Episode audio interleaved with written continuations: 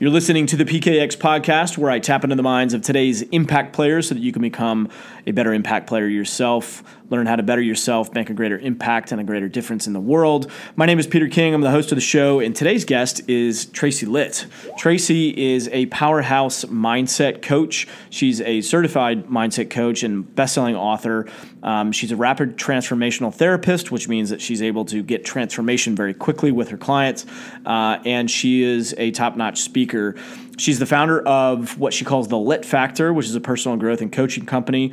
Um, her book, Worthy Human, is an inspirational and empowering uh, message of growth, and she helps those looking to navigate their own limiting beliefs. If you ever thought to yourself, you know, I'm just getting in my own way, Tracy's the type of person that helps unlock that potential and really bring that to the surface, probably more so than you even really realized in yourself. So um, you might have noticed if you're a listener to this program before that I have been talking to several people who do similar types of things, and it's always refreshing and interesting to me to talk to these different people because they have um, very different and unique energies, very different, unique approaches to all this stuff. And I personally found Tracy to be very infectious. Her energy, her passion was uh, very uplifting. And um, so it's my hope and desire that there are people that are listening to this that will hear Tracy and want to reach out and uh, connect with her and have her share some of her magic with you to help you become a greater impact player yourself.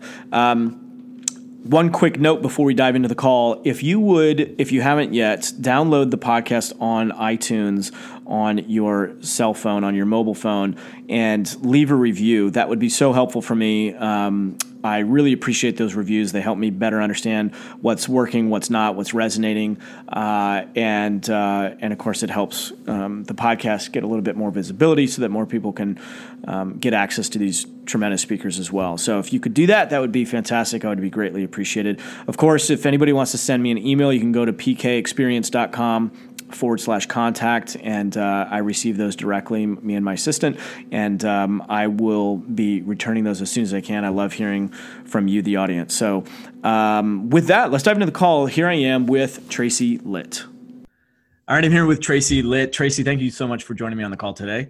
I'm so excited to be here. I'm uh, I'm excited to hear more about what you're up to. You are a uh, a fresh new author, yes, or is this? Have you written a book before, or is this your first one? This is my first one. Okay, so um, for and I'm getting up to speed a little bit about who you are and what you're up to in the world, and, and from what I've seen, we are you know very much in alignment with um, what's needed in the world and how to uh, how to help uplift others. So I'm excited to hear a little bit more about your experience and how you got into it and all that. But for those that don't know, um, what is the name of the book and what is the premise? Because that's for me, that's sort of the the intention with the call today is to better understand that. Awesome. So the name of the book is Worthy Human because you're the problem and the solution. And the premise is that our worth is inherent, that our enoughness is not negotiable. And once you're willing to jump on board with that truth, you can then start to really shift and change and take ownership for your life mm-hmm. and put your hand up and go, okay, I am the problem. And not veer away from ownership because you're afraid it's going to impact your value somehow because your worth you got it you nailed it it's done this world that we've been brought up in to think it's contingent on who we are or what we do or what happens outside of us is crap and mm-hmm. is part of the reason why we're all having the problems and struggles that we are today so that's the premise of the book. And I take you through it in a way that helps you really understand how to shift and implement different changes so you can wake up, realize how insanely powerful you are. and you don't need to wait on anything or anyone else around you to create what you want in your life. I've done a number of personal development programs and a lot of, um, you know, even in business conferences and stuff where you're kind of challenged to whether you're selling or you're learning about being a leader and things like that. And it's amazing to me how many different walks of life, how many different people from different perspectives, different socio socioeconomics, et cetera, we all sort of have this dysfunctional uh, conclusion that I am not enough why mm-hmm. do you think that is across the board, regardless of any of people's mm-hmm. Yeah, it is an absolute epidemic. Everyone struggles with it somewhere on the spectrum. And I think, well, I know that it's created by how we were each brought up, right? The things that happened to us, and then the meanings that we created out of those things in our childhood.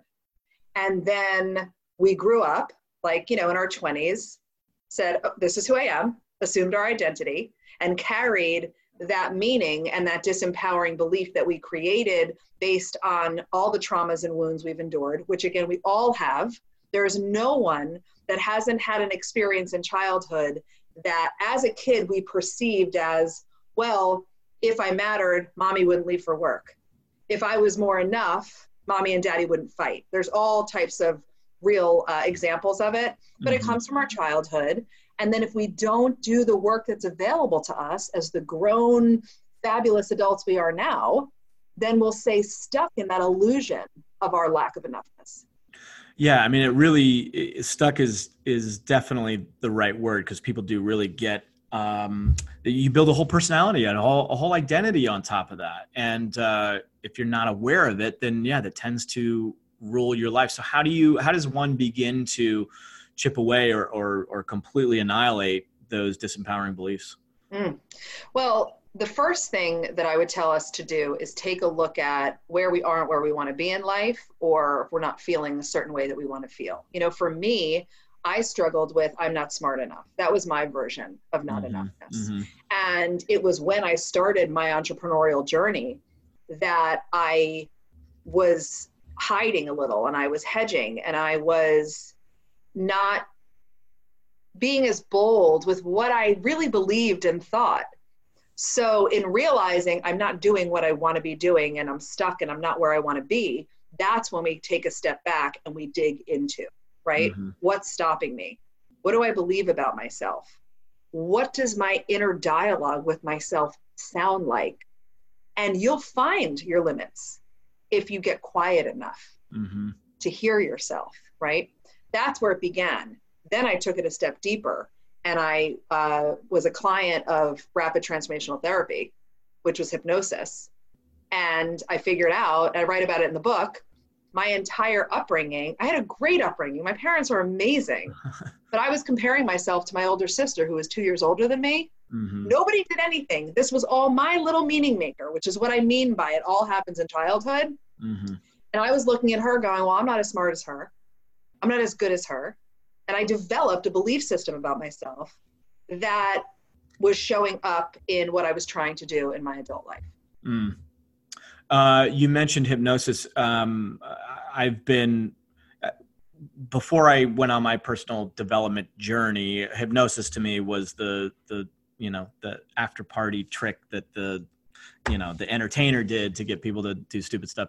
W- what is hypnosis to you? And and for those that aren't familiar with that, what can help explain what what that is? Yes. Oh, I'm so glad we're talking about this because I also had been, you know, my my life before who I am in the world now. I was a VP of people and culture for healthcare companies for 12 years. And I was at a conference where the headliner was a hip, uh, hypnosis, uh, hypnotic entertainer. Mm-hmm. And he was making people do things. And it freaked me out about hypnosis. I'm like, I don't want you to tell me to quack like a duck and I'll do it. Like, no. Right. Um, but really, what hypnosis is, it's a trance state where your conscious analytical mind is not in charge, right? and your subconscious is accessed. So we are actually in and out of trance all day. So if you ever had the experience of driving home and you've done the route a thousand times, but you pull in your driveway and you're like, I have no idea how I just drove home. Yeah. You cannot recall the route you took. That was your subconscious taking that route while your conscious mind was off in another planet talking on the phone or thinking about something else. That's a trance state. If you're washing the dishes and you start to dry them and you kind of get lost for a few seconds and you've been drying the same dish for two minutes. That's a trance state. Happens all the time. That's what hypnosis is. It's when we calm your conscious and analytical mind and we drop you into your subconscious so we can access things on a deeper level within your body. So, in each of those examples, this kind of, I've thought about this before, but this kind of re hit me as you were saying that. When you're driving home, when you're doing the dishes, those are things that are repetitive tasks that you've done a million times. You're going through the motions, your body knows what to do. That's why you're able to sort of disconnect consciously because your body almost knows I know I have to turn left here at the light, I go here on the highway, I get off at this exit. And but if you were going somewhere new, you'd have to be in your conscious mind because you've never been there before. Is this the right turn? You're looking at the map, whatever. Um, so, in what way is that uh, synonymous to our behaviors and our beliefs? Uh, the, the, pattern side of it, the you know the, the the neurosis of like what you were saying as a childhood, we come up with these conclusions. Have you looked into the science part of it, like in the brain and how all that works? Yeah, well, there's so the first thing that comes up for me when you're asking this, because this is phenomenal, is this is why awareness is key right you were saying eh, eh, this is all the things that are in our subconscious and our subconscious is controlling at a minimum 95% of our output mm. right? And it's just habitual like you were saying you just know how to do it which is why we have to dig into raising the awareness of ourselves becoming our own observers digging into what are we actually doing it where, what are we doing where does it come from so that we can access some level of change. So awareness has to happen because everything is a habit essentially everything hmm. is a habit. Emotional habits behavioral habits tendencies ways of being moods are a habit. So when you become aware then you can dig into the subconscious. What created that? Why do you have that habit? Where does that mood come from? Why you, why do you keep affirming it in your nervous system over and over and over again even though you don't want to be angry but you're still angry you're still right. freaking out and being aware of that so you can actually change it? Well to use that example to use the the going into a trance state when you're driving uh, i don't know if this has ever happened to you but I, I went to work you know for several years going a particular route and then they did some work on the highway and they changed the the exit and i had to get off at an exit earlier and I'm, you know, I know this, but my subconscious t- kept taking over, and I missed that exit, thinking that I have to get off at the normal exit. But then, of course, that exit was closed, and I had to go down like literally five miles, and it took me probably two weeks before. I mean, sometimes I'd remember, but sometimes I'd just I'd be in a trance and I'd forget, and then I realized, ah, when I start to get off the highway, oh, I can't get off at the stick and exit anymore, and it was so frustrating.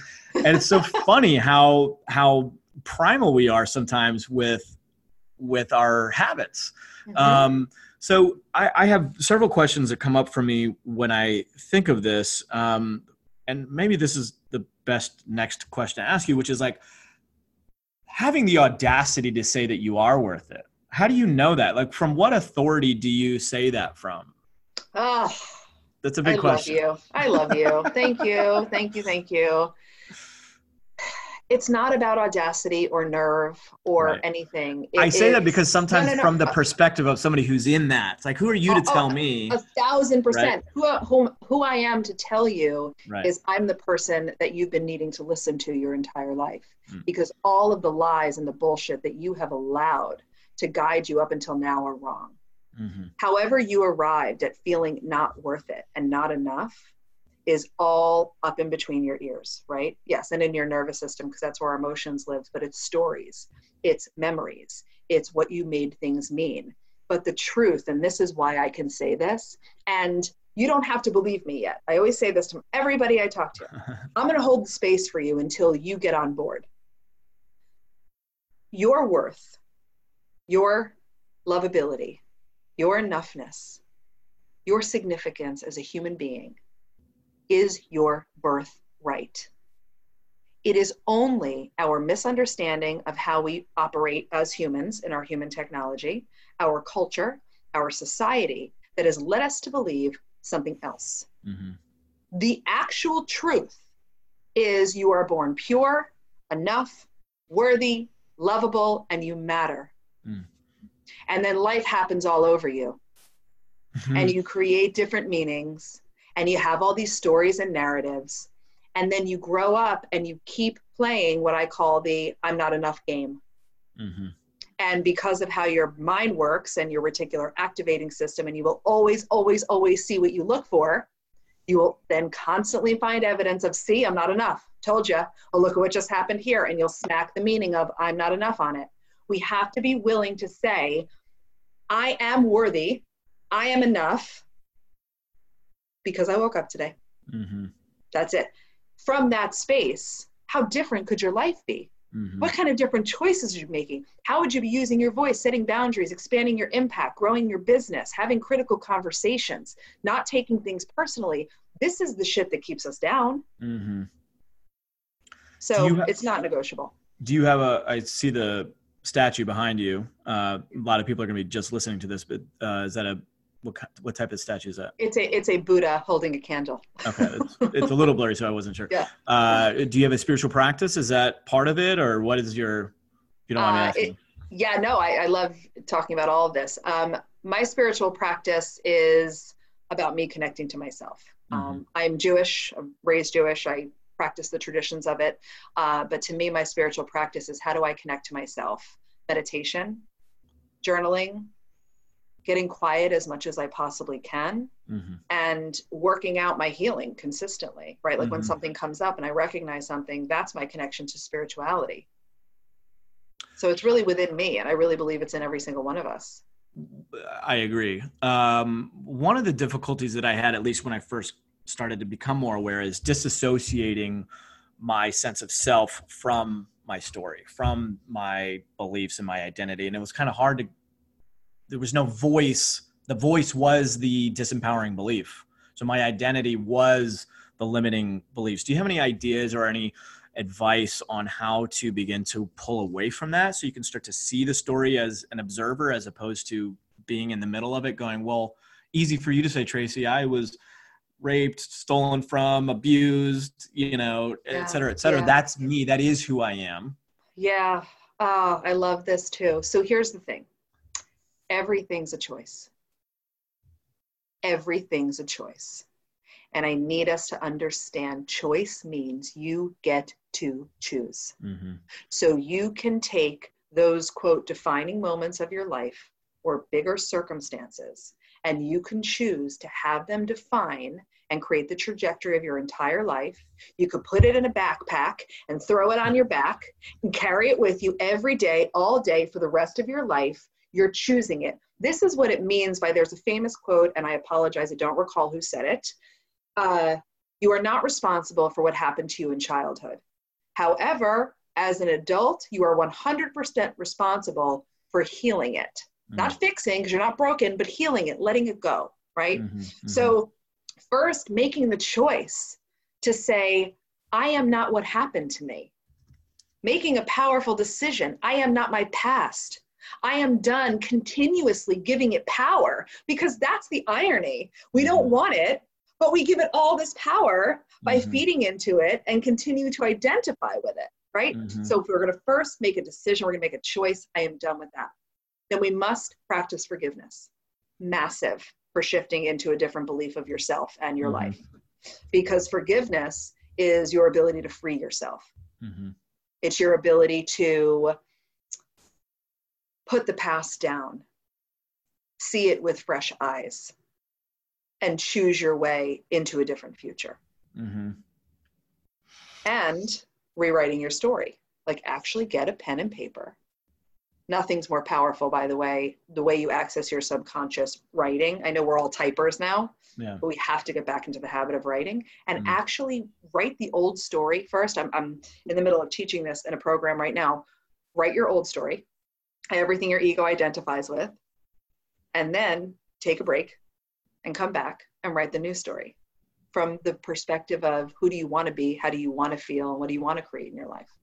Where do you start on that? Like if I was to sit down with a piece of paper, what am I writing?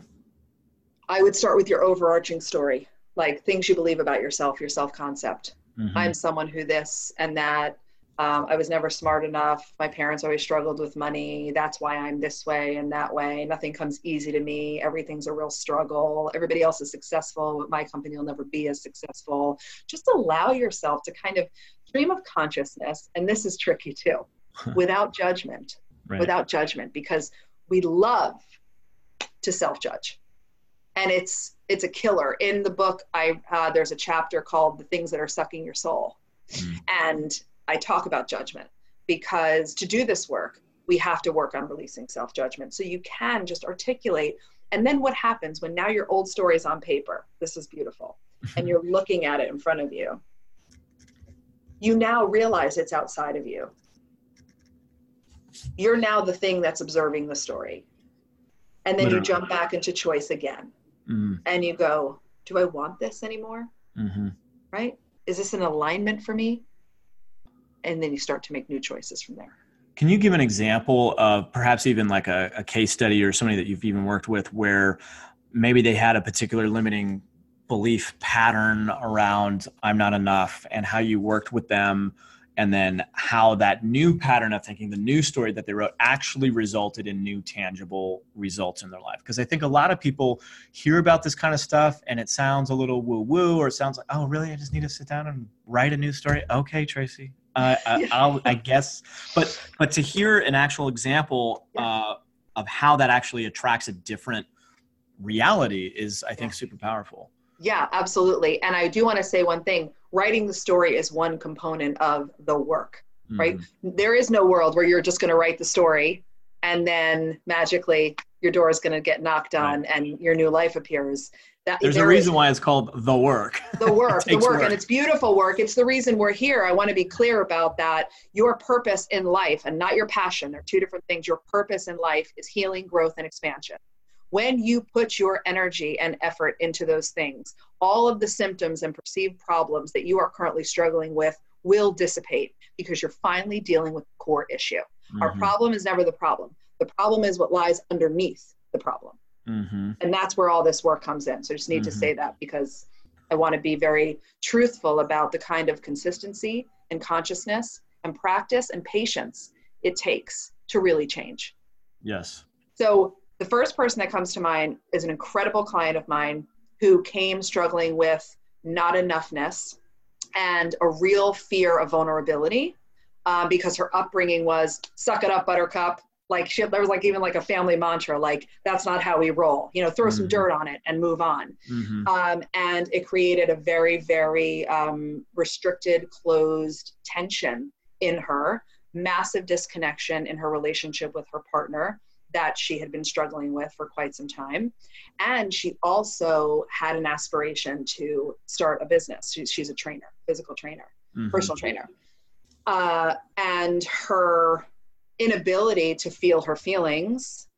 And if I feel my feelings, then I'm not lovable, then I'm not welcome, then I'm not enough, which is what her suck it up buttercup familial environment ingrained in her, right? Because like you're the odd man out, we're not giving you what everybody else gets. So that was her version of enoughness. We did the work, we coached and RTT'd for six months. And it's funny, I will get messages from her to this day.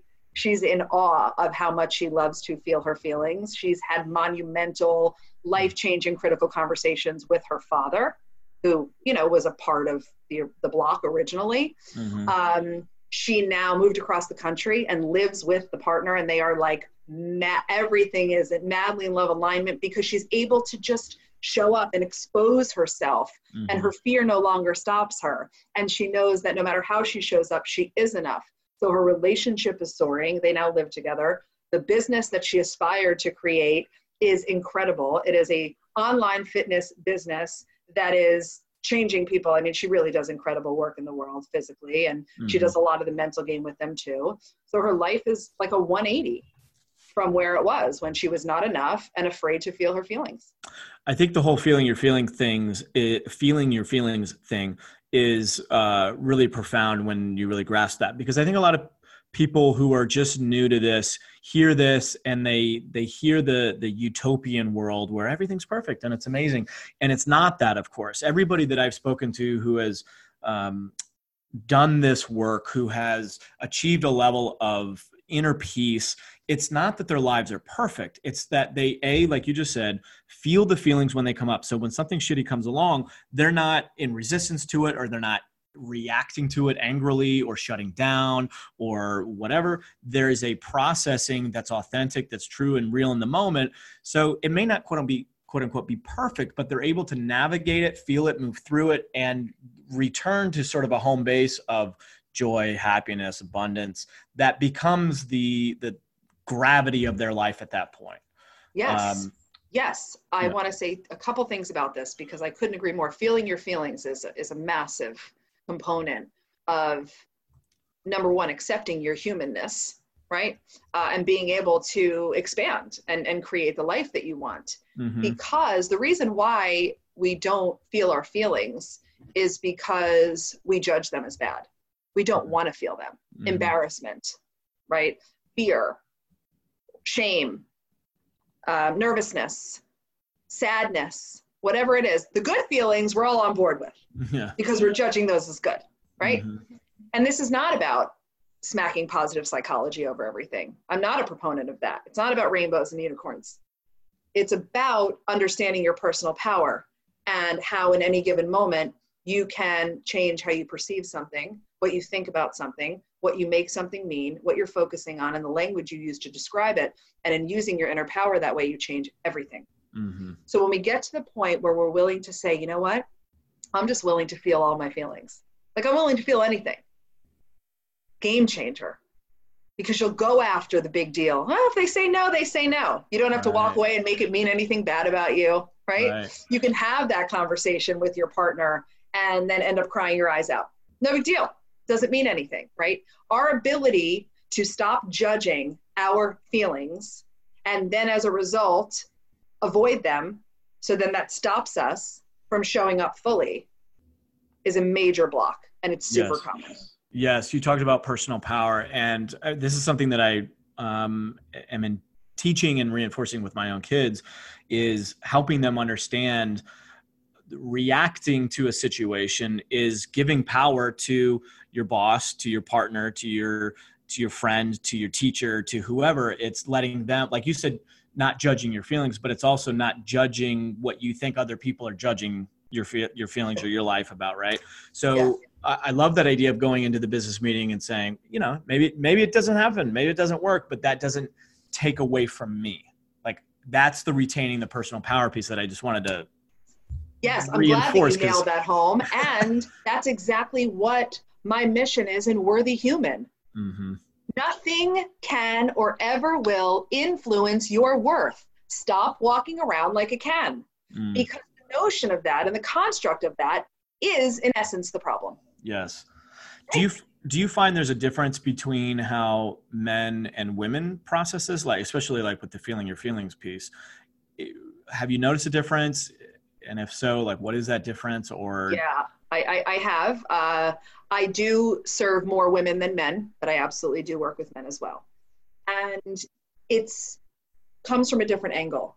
So for men, it's about moving through into how to really be vulnerable and that showing your emotions and being soft isn't judged as negative mm-hmm. it's actually magnificent mm-hmm. right and, and and it's it's the road to go down so that you can have more balance in yourself internally and for women it's speaking up more right it's like the direct opposing problem mm-hmm. it's using your voice it's showing up it's allowing yourself to have a little bit more masculinity in those mm-hmm. ways mm-hmm. and moving through that so it's that's really the, the main difference is and the beauty of it and the goal is to kind of balance and temper with both. Mm-hmm. right? Both the masculine and the feminine. 100% yeah i think of it as backbone and heart you know structure and love truth and love and that we all have those elements within us. Um, and perhaps men are a little bit more wired to, to be the structure and the backbone and the strength. Maybe women, if I'm painting with a very broad brush, are more wired for the love and empathy and compassion. And yet we obviously all have strength and structure and and power, but also love and joy and empathy and and all that. So leaning on those energies uh, to navigate life has been sort of a practice of mine as well. I I think it's incredible that you work on that because it's our culture and society that's the problem. It really is. It's not okay to be. You're judged as, you're discounted for. And it's quite frankly gross and unacceptable. And part so of what all of our work needs to change. It's so immature. We are our society is so immature. We're a bunch of children yelling at each. And it's, it's embarrassing yeah. to have grown adults on the news, uh, in politics, and it just it's like when are we going to grow up? This is so ridiculous. And and the mm-hmm. whole uh, men are better, no women are better. No, it's like, come on, people, let's go. Yeah. And uh, I could I couldn't agree with you more. It's maddening. I remember when the the last presidential race was going on. I wrote a blog post about what it was actually teaching us Yeah. and articulated those things. Like, this is ridiculous. So we're teaching our children to like not hear each other and argue and bicker Yes. and and hit below the belt. And it's like, what are we doing? It's so what ridiculous. are we doing? There's no. is- Go ahead. I was just gonna say this is why your work is so powerful and needed, and it's because when you quote unquote realize that you always have had the power that you do, you like you just said, if I don't get the business deal, it's okay. If if I go and somebody says something that's offensive, it's okay. It's it's not me. It's you know uh, things are going to happen in the world. It's never going to be perfect. But when we retain our power, we we grow, we mature. We're not as uh, offended. We're not in as in a reactive state. And I- like if you look at collectively where we at as a society, it's like we're all shadow. We're like the shadow versions of the masculine and feminine form, and it's it, it is maddening. You use the word maddening. It's totally It, maddening. no, it actually is maddening. I I said this on a live this morning. I want to shake everyone. I want to walk around and shake everyone yeah. to to awaken you, Yes. right? To how powerful you are. Because what you were saying before about this happens, then you make it about you. That's an egoic mindset, right? That's allowing your ego to drive. And our ego has no place in a satiated soul and a successful life Mm. right? Yes, it has its purposes from a drive standpoint, and you'll always thrive and strive because your ego is your ego. But when you can really learn how to think and always know and practice and run your life with the belief of I'm enough and my worth isn't negotiable, then you're arriving at every situation and every circumstance through a different lens. Yep. and and when that um, decline happens or the they don't hire you or whatever doesn't quote go your way you're not an egomaniac being like oh it was about me. I can't believe this. I can't it's like what? It's fine. It doesn't mean anything about you Yeah. take the feedback maybe tweak a few things and move on Yeah. Um, how did you get into all this? What's a little bit of your backstory that got you to be so passionate about it? Yes. So uh, let's see. Well, my mom, um, who I lost when I was 24, Hmm. she was a spiritual healer in the later years of her life. Hmm. And I was very, I didn't realize it then because, you know, I was a silly, obnoxious teenager and young adult. uh, but it had a massive impact on me. And through the few years of work she did, I learned some pretty incredible core components like responsibility and choice. Uh, and that was always living within me. And then I kind of went through my life and I worked in corporate America. Uh, was uh, became a single mom when I was eight months when my daughter was eight months old and Hmm. had a lot of stuff going on. And the circumstances in my life were yelling at me, like, "Hello, what are you doing? Is this where you wanted to be? You need to do something." Mhm. That's how it felt to me. Mhm. So I started just going down the path of playing with reading books, you know, just like the dabble, which I'm sure a lot of the listeners will resonate with. You know, you read a book, you're not totally in, but your toes in the water. Right. Um, and while this is all happening, I'm rebuilding my life with my daughter and then um, in my corporate job, and things are fine, but I'm kind of dying inside. I think is a pretty common story too. Uh, you know, I'm in corporate America, everything's fine, I'm doing well, it's, I'm making money, my company loves me, it's all good. But I am not fulfilled. My Mhm. soul is like, what are you doing? You Mhm. cannot get to the end of your life and this is all you've done. Mhm. You're meant to do something bigger and greater. Mhm. And those kinds of internal conversations started cracking me open. And then I said, okay, I'm going to do something else. I'm going to go back to school. And I researched a ton of modalities, psychotherapy, coaching, hypnosis, all of it.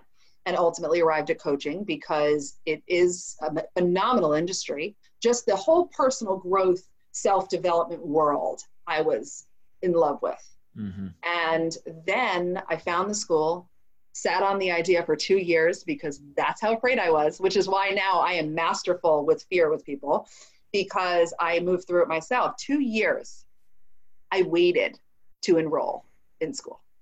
Well, I'm sure a lot of listeners right now are hearing two years and going, "Oh, it's not that long." Like I think of some of the stuff I went took, however long it took me to do stupid thing, like ten years, fifteen twenty years. Yeah. Right, right. No, I, Yeah. I, I, I get that. Um, and no, we're not allowed to compare. That's another, that's another thing we need to let go of. Um, and then finally, you know, got quiet one night connected to myself and realized I just didn't want to go down without going for it. And mm. that was it. Went to coaching school, manifested a layoff from my corporate job while I was in coaching. Totally. I was the happiest person to be laid off on any phone call ever. like my president was confused. She was like, I'm, did you hear me? I'm like, yeah, yeah. bro, you're good. I, yeah. Thanks. well, uh, that's, yeah. that to me is the beauty of this kind of work because when you truly understand it, quote unquote, bad things can happen and you're already connected to what does this mean in a positive way? In, in what way is this liberating me? In what way is this bringing needed change to my life that is going to improve my life? You always hear people say things like, oh, it's the end of the world. Well, it might be, but you don't know what the beginning of the new world is. You don't know how great the next world is going to be. So maybe it's maybe it's a good thing that there's a quote unquote end of the world as we know it right now. It's the beginning of a world that we don't know. And who's to say that that's not going to be even way better? Yes. And that actually is another truth. I say truth with a TH at the end because mm-hmm. what's true is your perspective of what's true, which is never truth. It's just what you see and think, right? Mm-hmm. Truth are things that are indisputable. Mm-hmm. And another truth is everything's always happening for your highest good. Highest good doesn't mean you're going to like it when it happens, doesn't mean it's going to be painless, doesn't mean it's the outcome you wanted, right? But if we each were to think back on the, the, the past of our life and the doors that closed, eventually it brings you to like right now, you know, I, I married my husband who I love and had what went down with my ex didn't go down. My daughter was eight months old. I'd never be here. Right? Like everything brings you into the next place that your highest good, that your journey is asking you to show up for. Mm-hmm. The layoffs, the illnesses, the triumphs, the divorces, the things that don't go your way. Mm-hmm. And when you can, instead of living in a myopic world, which is what too many of us do, something goes down that we don't want to have happened.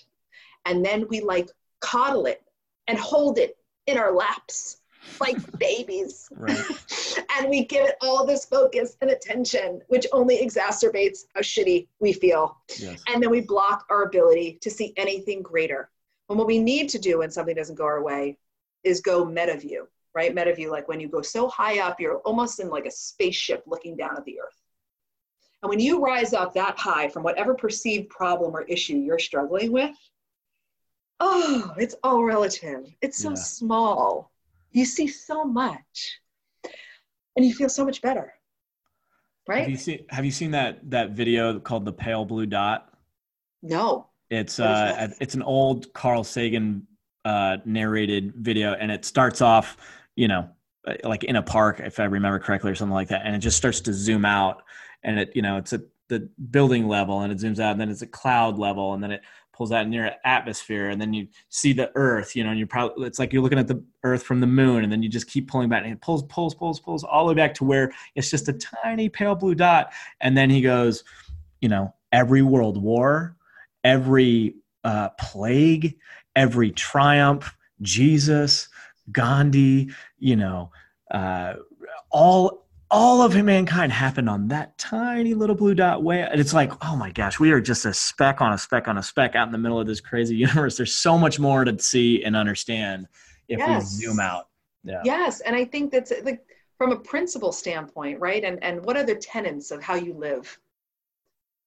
Knowing that everything happens for your highest good and where you are now is not where you're going to land and going up and taking that meta view mm-hmm. changes everything Mm-hmm. Even in talking about it, you can, it's like the energy changes. Like, wait a second. What am I freaking out about? What am I holding on so tight for? Calm down. Like everybody, calm down. because that makes it's you know I talk a lot about levity in the book too because I think yeah. it's wildly underused and under discussed, mm. and it's something that we have on us at all times where we can be more playful and sillier and go from this like white knuckling intense control which is like a big problem for us. And yeah. light, just lighten up. Yeah, relax. relax. It's all good. No one, I say this calm down. No one's getting out alive. Okay? That's, That's a good point. That's a good point. uh, and it's true. People miss out on the the magic of life because they're so white knuckling it. And it's like, do you did you not notice you know i don't know the, the things that my kids do that just have me cracking up all the time you know eh, just silly little stuff. My son they um what was it? They they had a video that they had to do for school as a presentation two a couple of nights ago and he he made this video called lame heroes and he and his friends it was like superheroes but they were they were uh they were given lame superpowers. So his superpower was warm breeze his name his name was kaze or something like that because it's japanese for warm breeze like what a crappy superpower to have just blow warm breeze on people and then his friend was moody max and he he would go into mood swings It's just so ridiculous. And to see this like little junior high kid who's playing out these mood swings as his superpower was hilarious. Just there's so right. much there's so many things that are funny. There's like so that. many things, but you you had an experience of presence with that, right? You were able to take it in, you're able to be there with it. And those are yeah. the moments. And we miss so much of it. Yeah. Because we are focused on the wrong things, or we're spinning out, or we're keeping ourselves so busy. Yeah. Uh, and all of that is because we're trying to be enough. We're yeah. trying to claim our value. And that's why my mission, I'm so emphatic and crazy about it. Because the way we were raised is wrong. The go, go, go, do, do, do. Yeah. You know, what you've done equals your value. Hurry up, do it faster when we need to create space and relax and connect to ourselves and each other. And the irony is, is that when you take more time for yourself and you do all that kind of work, your success expands beyond when you used to hustle constantly. Mm-hmm. Mm-hmm. Uh, Eckhart Tolle talks a lot about this, the power of now, and um, disassociating ourselves from future anxiety. What am I going to do in the future? How am I going to pay this bill? What if she leaves me? What if he leaves me? This, that, whatever. And also living in the past and being depressed. And uh, if I hadn't gotten cheated on, or if I, they didn't steal from me, or if I didn't get abused, or I'd be better. And we're so not in the now which is what you're talking about the, the presence to know because when you really connect to the now when you really do quiet down those voices of the future and the past and you realize the only real truth ending th that there is is the now yeah. all of that goes away you realize you do have the personal power you really connect to the idea that you are enough that you are worthy mm-hmm. and it is a game changer it, it is. And the other irony about the past is it actually only exists in between your ears. Yeah, that's right. It, Can we just talk about that for a second? Because it always yeah. blows my mind. Yeah, it does. It's like, so you're just choosing to perpetually think about stuff that's gone, that doesn't exist, that's not relevant or helpful. And from a brain standpoint, this is new research, we actually remember a limited percentage of what actually the past was. Mm. so we can just stop doing that. And I know mm. I, I sound like I'm simplifying, but not really. That's what choice is. And your mind learns by repetition. So just you make the new choice, new choice, new choice, new choice in a moment where your system is being taken over by the way you used to be, like let's say you're ruminating about the past and that was your jam for a while, to grow your awareness to such a level where you're like, whoa, I'm doing that rumination thing. I'm choosing to not do that. Let me interrupt my nervous system through a different rate depth of breathing, is, a, is my favorite go to, and make a new choice. And the new choice could simply be refocusing your thoughts into be here now. Mm-hmm. What's real is I'm sitting in a room I'm sitting on a chair. I'm, I'm on a computer. I'm safe. Yep. All is well.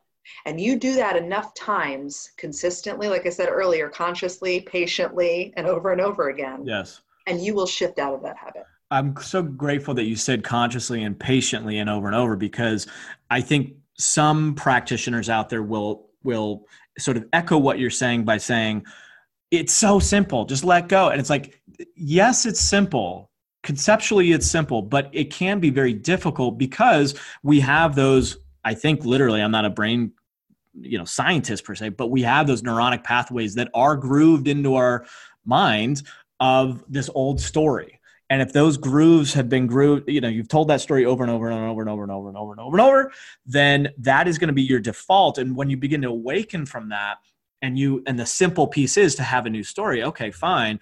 But it takes time to get out of that groove. And that's where that patience I think is so necessary. To be so to to love yourself enough to be patient with yourself when you ram your head into the brick wall again and you go ah, what am i doing i it's like me driving to work that that time and i keep messing missing the exit it's like be patient it's all right i know there's another better exit i'm going to mm-hmm. do this again and you and you start re-grooving the the more empowering story yes and like i said before everything's a habit it's a thought habit mm-hmm. what you're mm-hmm. in is a habit of thought you're mm-hmm. someone who futures a lot and projects into the future you're just calling in the anxiety you're just like, hey, anxiety, come hang out with me. Because our mind hates the unfamiliar. That's another, there's several laws of your mind.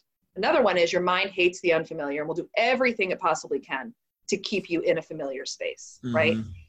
So when you're in a place where you're wanting to change one of those pathways that you're referencing, it does take that repetition because essentially what you're doing is you're creating a new pathway. And if you would imagine it like a, a thick branch on a tree that can expand in girth and thickness, right? Okay.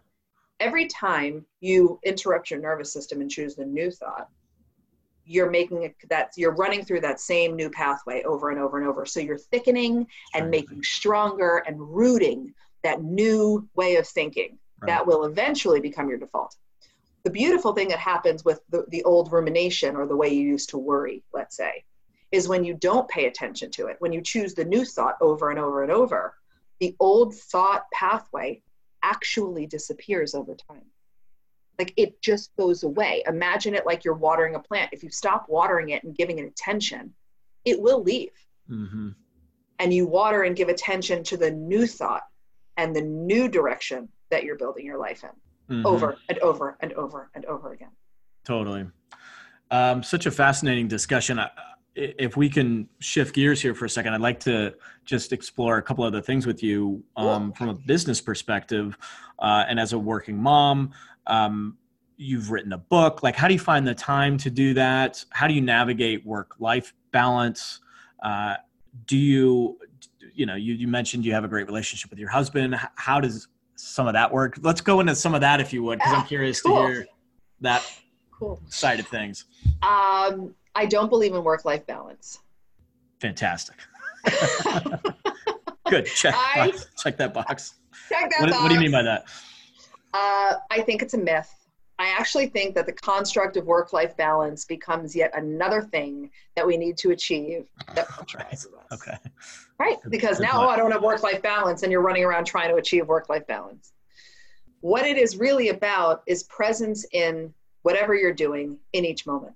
Okay right? Giving yourself fully, uninterruptedly into if right now we're working, we are working. No, I can't help you. No, I'm not available to do that. I am focused. I am in all my energy. Everything I've got is right here. If I am out to dinner with my family, I'm not working. I'm not checking my phone. I'm not doing anything, but even like I have three teenage daughters and they leave their phones at home. Talk mm. about victory. Mm. Um, so we have presence. Is that, that is that a family rule, or is that are they just doing that on their own? No, it is definitely a family rule, uh, but they're cool about it. The first yeah. time we got the eye rolls and the huff right. and the puff, and then ultimately they got it because if we don't, I'm just going to use this moment. If we don't teach our children parameters with technology, we are really harming them how like we, deeply, deeply, deeply, deeply harming them. Yeah, the science is coming out. It's not mm-hmm. good. Well, how do mm-hmm. parents not get this? Um, my daughter's 13 and she still doesn't have a phone yet. I'm like, I have, I am in no rush to give her this uh, addictive piece of technology. I struggle with it. Like, why would I? And her brain is still forming. She's still growing and learning.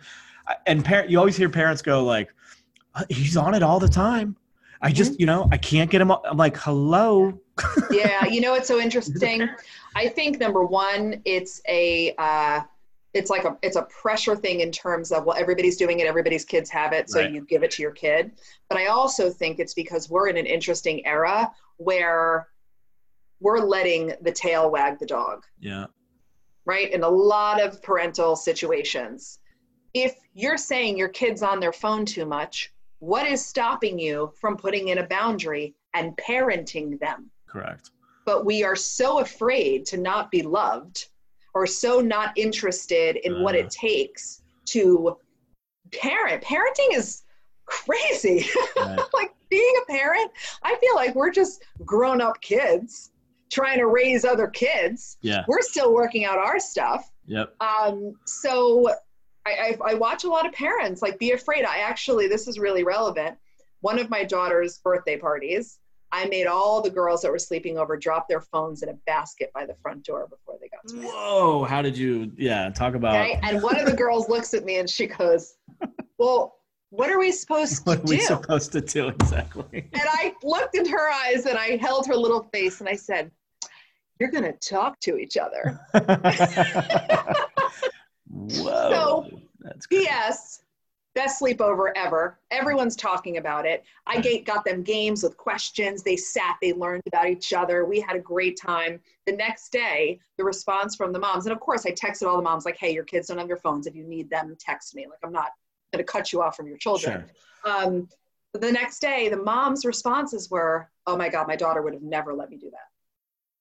They would never have gone for that." And I'm thinking to myself, "Okay, yeah. that that there that clears it up, right? Most people they just I don't know. You don't want to do the work. You don't want to have the resistance. You don't want to push."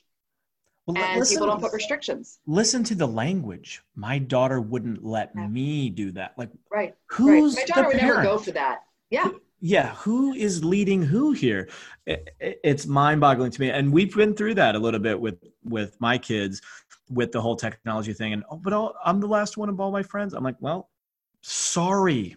Mm-hmm. period. Sorry. It sucks mm-hmm. and i get it. And and you know what? Look there is a part of me that goes you know is is there on some level is this taking away from her? Because at that age especially it's it's it's about belonging and friends are huge and they're starting to pull away from mom and dad and if there isn't a you know so in a perfect world yeah there'd be a group of friends where they didn't all have their phones and they could kind of connect to each other or whatever but um, it's been really interesting to see my kids navigate that and and i've explained to them too this is the other piece is this is why i'm doing this this is why mom and dad are doing this. It's out of your own protection and love. And there's going to be plenty of time for you to get into all of that later. But like, let's really hone in on sense of self right now and better understand who you are and how to communicate and let's let's build the foundation first before we start to add all that mm-hmm. on top of it and yeah, so far and, anyway and, and when she gets one because she will then you get to number one she'll be more interpersonally savvy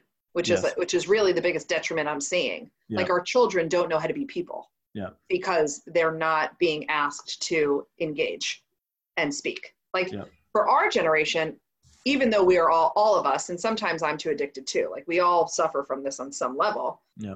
But we at least were raised at a time where we didn't have it. Like we had to up until, you know, for some of us 20, 25 years old, okay, and you would leave the house when you were younger and as long as you were back by midnight, your parents had no idea where you went.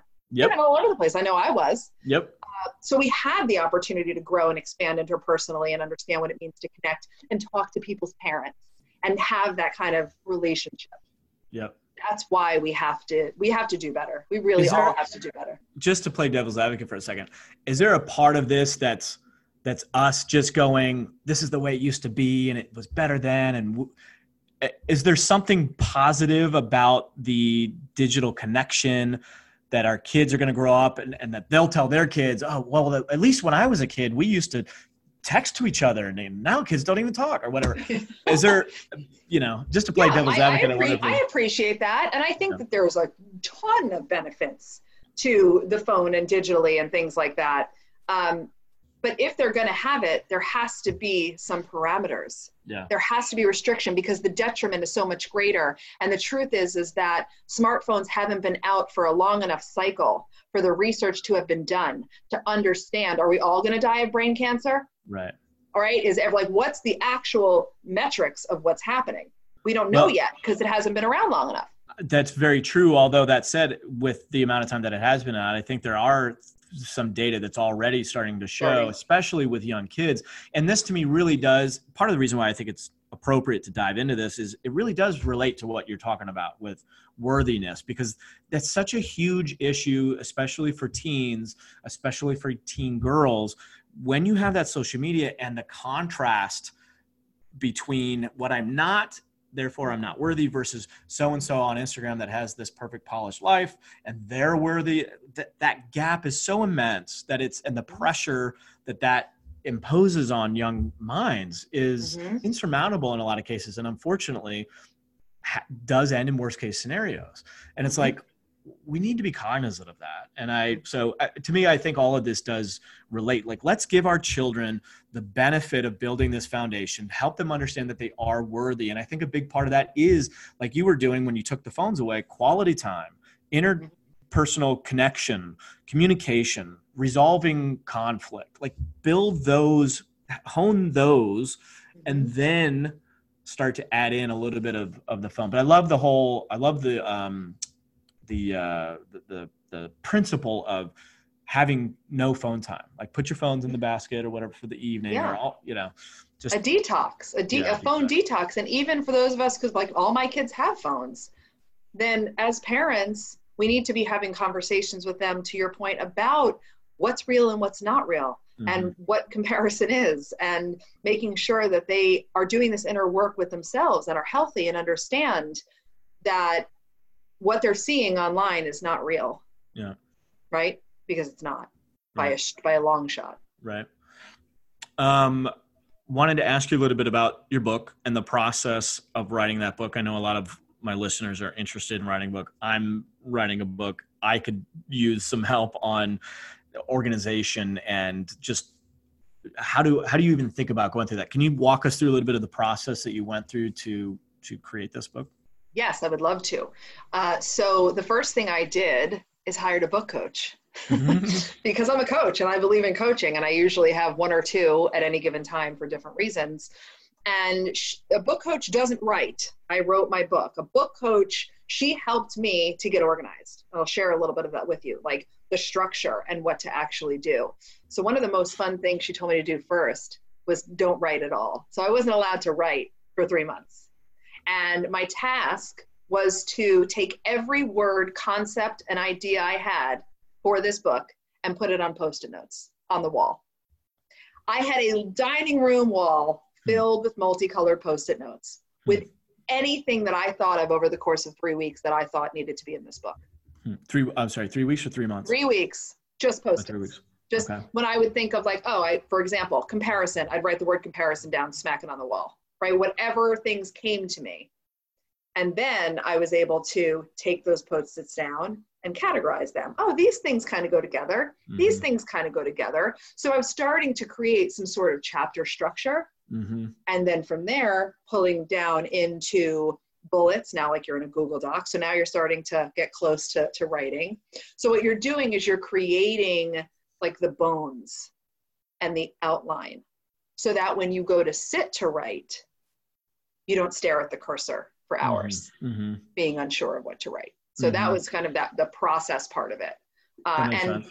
in terms of getting it into your question before sometimes i would write 30 minutes for one day in one week and that was it other times if my kids had tons of stuff going on or even if they didn't and i said girls i'm going to go into my office and shut the door and i'd hide out for a day or a day and a half and just bang out the writing so mm-hmm. you create the time uh, mm-hmm. obviously, because it's not mm-hmm. going to create itself for you. Mm-hmm. Um, and then I had the first round, like the first draft, and then sent it to her. And then she sent it back to me, asking me questions, right? Like poking me. I don't understand what this means. Or did you mean to explain this this way? Mm. Or I need an example. I'm really lost here, or whatever. Really mm-hmm. good criticism and feedback. Mm-hmm. And then I ultimately got, took me about a year to the final draft. And this I recommend to do for sure. Once the final draft is done, send it out to a group of people to test read it. So I, you know, went to Office Depot and had it bound, just eight and a half by 11, straight up piece of paper, and put it in the mail and sent it to them mm. so that they could read it and give me feedback. That's interesting that you had it bound as opposed to just sending them a PDF or something. Any yeah significance I, behind that? Um, a significant what? Uh, was there a, a reason for that? Uh, I wanted them to be able to mark it. Yeah. So I sent it with pens, like okay. a red pen and a green pen, so you could, gotcha. you know. And I also am a fan of holding books. Yeah, same. No matter how many options I have for even Audible or Kindle, I need to touch a book. Mm-hmm. So, and that was a huge part of the process because then I was able to go in, and on many occasions, I was like, no, it doesn't matter that that was the feedback. This is what I want to say because you're yeah. firm in your voice. Yeah. Some instances, if it was like the same piece of confusion with multiple people, then I would take a look and go, okay, how can I tweak that?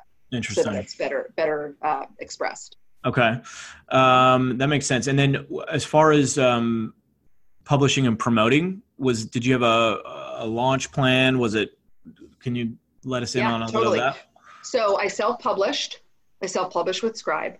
Um, loved them, and that was so. Once the actual the draft is done, and you want to get it proofread, that's important. Like like a like a grammar guru needs to go through and proofread it and make sure things are organized properly. Then it can go into publishing where we did cover design, which was super fun.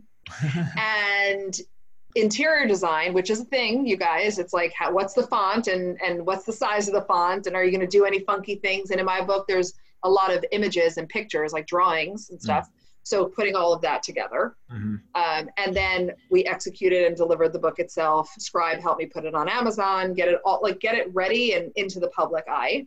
Mm-hmm. And then I did invest beyond that. So I hired them to help me with marketing. And I also have a PR person that I work with because I wanted to really elevate and get the book out there. Uh, I did two, I did a two city book tour. That was that was all me. I wanted to do something fun, and I yeah. wanted to, you know, as a coach and as a speaker, I wanted to bring a bunch of people into a room and do a two-hour workshop and then have a book signing. Cool. So that's what we did. It was called Get Lit. It was really awesome. Oh, um, and, and that was yeah, that was huge for promo also. And then you know podcasts and um, contributions to articles and being in platforms that I haven't been on before, all in an effort to spread the mission of your worth. Um, on that note, you had mentioned pre-call that you have a event in January. Can you um, share share with us a little bit about what that is? Yes, I would love to. So it's Worthy Human Live. So the book is Worthy Human. This is Worthy Human Live. It's a three day, two night immersion event at Eau Palm Beach, which is a gorgeous five star resort on the beach. And if you haven't been to Florida in January, it's the nicest place in the universe. it really, really is, right? Peter, you know Florida. It's like yes, magnificent time of year. Uh, and we are going to, for three days and two nights, do the work. And that means checking out what's going on in your subconscious, clearing out the blocks to your enoughness, getting you that long overdue emotional release that's keeping you suppressed and stuck. Mm. We're going to look at your patterns. We're going to do deep mindset work. Uh, you'll have tons of tools and techniques. And then on day three, we are going to work on future self, like what it means to actually create yourself. You have to be able to look beyond your current reality. You mm-hmm. have to be able to create the vision and understand who you're becoming and start making choices not from who you are today, but from who you are in the vision, mm-hmm. which feels really scary and a little crazy at times mm-hmm. because you're not in the world where the decision you're about to make applies because your current reality isn't where you're going. Yes. But to actually manifest and have quantum leaps and actualize your dreams it is a skill that you need to master. Mm. So we're going to do a lot of future self embodiment. And on night two, we're having a pajama party. of course. I love one of my guiding life feelings is comfort. Uh, so I like to be barefoot. When I do a keynote, I take my shoes off. I'm barefoot. I just love comfort and being grounded. So we're going to do a pajama party and hang. Are you? Did you grow up in Florida? No, I was born in Brooklyn, raised in Jersey. Okay. And then in middle school, when my dad hit his 20 years as a dean and a PE teacher in the New York City school systems, said, I am never shoveling another driveway as long as I live. this is how it went down. Get in yeah. the van. And within like months, my sister, my mother's, uh, my mother, my sisters, and my cat, 24 hours later, we live in Florida. And that That's awesome. You don't hear that very often today. Get in the van. I heard that all the time as a kid. Get in the van. Get in the van. Don't We- ask me questions. No, we're not there yet. Right. we had a we had a very similar issue in my family because I my father worked in New York. He was we we lived in Florida. He was transferred up to New York. We lived in New York. My mom's from the Midwest originally, so she just just could not vibe with the New England culture up there. And she literally bought a van, sight unseen. We flew one way to Denver, and some dude met us at the airport in a van, and we all jumped in the van, did this massive road trip, ended in St. Louis, and anchored here. Wow. For, And you've been there ever since? uh, well, I personally left after you know Okay. moving out, but um, yeah, the family's from here originally, so That's Get awesome. In the van. yeah. Get in the van. No, you can't ask me any questions. I think you know it's funny because I all I, I talk a lot about how how we were raised did us wrong. I think the one part of that those generations, right, the the people before us, they did have that part right in a way that we don't now, right? Sorry, the, which part? The the making sure that you're parenting, leading the charge. It's Mhm. okay to not give everybody everything. It's okay Mhm. to just say no and not have a two paragraph explanation after that. hmm You know, that's Yeah. that's something that we're that we're missing out on a little bit. Yeah, I think so too. well, on that note, uh, why don't we tie this up with a little bow? It's Worthy Human because you're the problem and the solution. The book that's coming out or re- uh, is out. Yes, it's on Yep. Amazon uh, in the bookstores. yes, uh, it's online in Barnes and Noble, Okay. uh, but it's no, it's uh, online in Amazon, and so is the audio. Oh, fantastic! And uh, as I found out um, before we started uh, the official call, you did record the Audible yourself. Congratulations on that, because that uh, is a pet peeve of mine when authors hire other people that don't really emotionally connect to what they're doing. So kudos to, the, to you on that. Uh, and again, Worthy Human Live in January of 2020. Uh, be sure to check it out. Where can people go to find out more about you in general? Uh, my website is the best place. It has everything on it, including the live event, and that's thelittfactor.com. It's lit with two T's. L-I-T-T. Factor.com. Yes. Got it. Yes. Fantastic. My dad Tracy. gave me my dad gave me a kick-ass last name. Yeah. My, I, I did all right with mine too, King. There's a lot of King, there's a lot of pressure with that though. People don't realize you got a big shoes to fill. You don't know. Uh, you got Tracy- it. You're worthy. You're Yeah, nailing it. exactly. Exactly. It took a little while. That's damn. I gotta, you know. Anyway, uh, Tracy, thank you so much for your time today. It's been a pleasure talking to you. Thank you. I enjoyed every second. Fantastic. Thank you.